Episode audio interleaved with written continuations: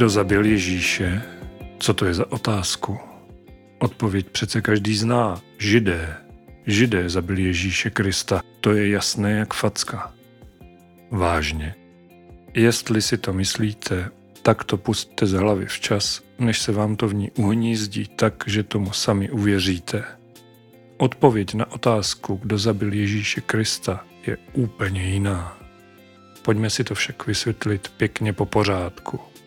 U dalšího slova nakrátko, jakožto jednoho z krátkometrážních dílů podcastu Biblická jména a úsloví, vás vítá Petr Lindner.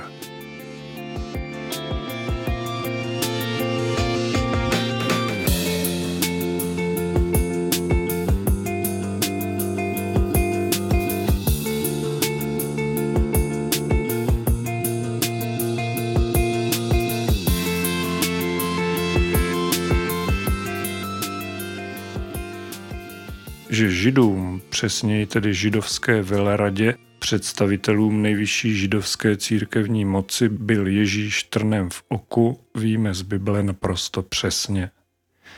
Víme také, že to byli právě oni, kteří alibisticky přehodili problém Ježíš na římského místodržícího Piláta Ponského. Ono jim ani nic jiného nezbývalo, protože pravomoc k udělení trestu smrti což byl jejich jediný cíl, měli v okupované Judeji jen a pouze římané. Z Bible se také dozvídáme, že Pilátovi se minimálně zpočátku zrovna moc nechtělo špinit si ruce člověkem, na kterém nezhledával vinu. Nicméně, jak to dopadlo, o tom svědčí Ježíšův kříž už více než 2000 let. Kdo tedy zabil Ježíše? Právníci by pravděpodobně řekli, že židé to nebyli. Dal by se jim možná přišít paragraf o podněcování nenávisti z důvodu náboženského přesvědčení, ale to je tak asi všechno. Podle dnešních zákonů je za takový trestný čin 6 měsíců až 3 roky na tvrdo. A jde se dál. Fyzický trest vykonala římská zpráva se soudní pravomocí. Ale suďte soudce. To by stačilo. Opustíme právo, ve kterém se bohužel velmi často točí tolik špíny, že je z toho člověku špatně a pojďme se vrátit do Bible. I zde totiž najdeme obvinění židů z vraždy Ježíše. A to hned na několika místech. Asi nejkřiklavějším je prohlášení apoštola Petra ve třetí kapitole skutků apoštolů. Stalo se to po letnicích a Petrově letničním kázání, po němž, jak praví český studijní překlad, ti, kteří radostně přijali jeho slovo, byli pokřtěni a toho dne bylo přidáno asi tři tisíce duší. Druhý den Petr s Janem uzdravili ve sloupové síni Šalomounova chrámu v Jeruzalémě chromého muže. Tento čin vzbudil všeobecné pozdvižení, Tudíž Petr promluvil k lidem. Budu číst verše 12 až 16 třetí kapitoly knihy skutků. Když to Petr uviděl, promluvil k lidu. Muži izraelští, proč nad tím žasnete a proč tak upřeně hledíte na nás, jako bychom vlastní mocí nebo zbožností způsobili, že on chodí? Bůh Abrahamův, Bůh Izákův a Bůh Jákobův, Bůh našich otců oslavil svého služebníka Ježíše, kterého vy jste vydali a zřekli se ho před tváří Piláta, když se ho rozhodl propustit. Svatého a spravedlivého jste se zřekli a vyžádali jste si, aby vám byl darován muž vrah. Zabili jste původce života, kterého Bůh vzkřísil z mrtvých. My jsme toho svědky. A tohoto muže, kterého vidíte a znáte, na základě víry v Ježíšovo jméno toto jméno upevnilo a víra, která je skrze něho, mu dala toto plné zdraví před očima vás všech.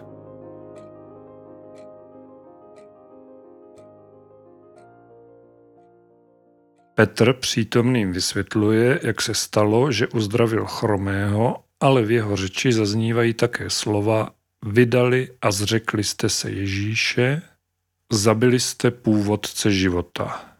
To jsou vážná obvinění. Obvinění mužům izraelským, nebo jak se v jiných překladech píše, Izraelitům, čili Židům. Dlužno doplnit, že apoštol Petr hned v následujícím verši své obvinění mírní, učiní tak říkajíc křesťanský závěr, verše 17 až 20. A nyní, bratři, vím, že jste to udělali z nevědomosti, stejně jako vaši vůdcové. Bůh však takto splnil, co předem ohlásil ústy všech proroků, že jeho mesiáš bude trpět.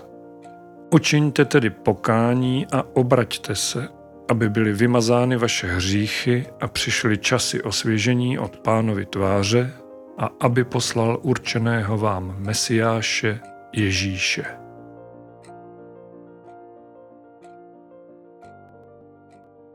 Odborně se tomu říká antijudaismus nebo náboženský či křesťanský antijudaismus. Není to samozřejmě nic, na co by měl být kdokoliv pyšný. Ale řekněme z lidského pohledu lze u Petra, který byl evidentně navíc mužem prudší povahy, jenže nešel daleko pro ostřejší slovo, jeho chování pochopit. Jednoduše obhajoval nově se rodící křesťanství a logicky se vymezoval vůči jeho nepřátelům. To je přirozené. Více či méně podobně se chováme my všichni v situacích, kdy si stojíme za svým. Petr sice mohl zvolit mírnější slova, ale už se stalo.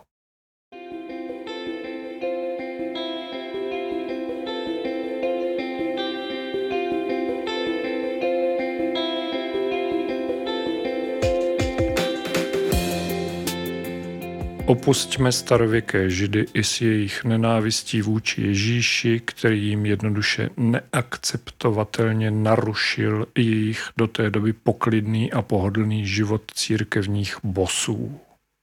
Na začátku jsem řekl, že pravda je úplně jiná. A taky, že ano. Chcete ji slyšet? Ježíše Krista jsme zabili my. My všichni. Bez výjimky všichni lidé, protože, jak víme, nikdo není bez hříchu. Naše hříchy zabili Ježíše Krista. Že vám to zní příliš radikálně? Ono to také radikálně je. Samozřejmě, nikdo z nás fyzicky Ježíše nezabil. Mesiáš zemřel kvůli nám. Musel zemřít kvůli nám. Bylo to součástí božího plánu záchrany světa. Smrt Ježíše a jeho vzkříšení to byly události, které Pán Bůh učinil kvůli nám, kvůli lidem, které miluje. Kdyby chtěl a člověka nemiloval, mohl zdánlivě nenapravitelné lidstvo zahubit. Vyhladit ho z povrchu zemského. Boží láska je však nekonečná. Otec stvořitel obětoval svého jediného syna kvůli hříšným lidem. Ne tedy židé ani nikdo jiný. My, samozřejmě v přeneseném smyslu slova, jsme zabili Ježíše, aby nám poté bylo odpuštěno. Teď se vyjádřím poněkud lidově, ale jiná slova mě nenapadají. To prostě nevymyslíš. Veškeré lidské zlo, špatnosti, pochybení, úmyslné přečiny, zkrátka všechny hříchy jsou v úvozovkách potrestány odpuštěním. To není lidský konstrukt, ani kdybyste se rozkrájeli. Navíc člověk si nemusí dávat Ježíšovu smrt za vinu. Řeknu to opět radikálně nebo možná až trochu cynicky. Kdyby Ježíš nezemřel, nemohl by být vzkříšený. A právě vzkříšení představuje jádro křesťanství. Vzkříšení počíná nový život.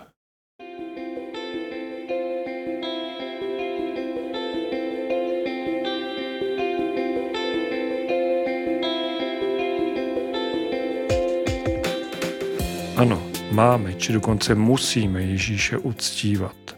Máme, či dokonce se musíme obrátit a činit pokání. A součástí pokání je přestat hřešit. Moje kamarádka, sestra v Kristu Danka, říká, každý z nás, kdo žije v hříchu, jako by znovu a znovu přitloukal Ježíše na kříž.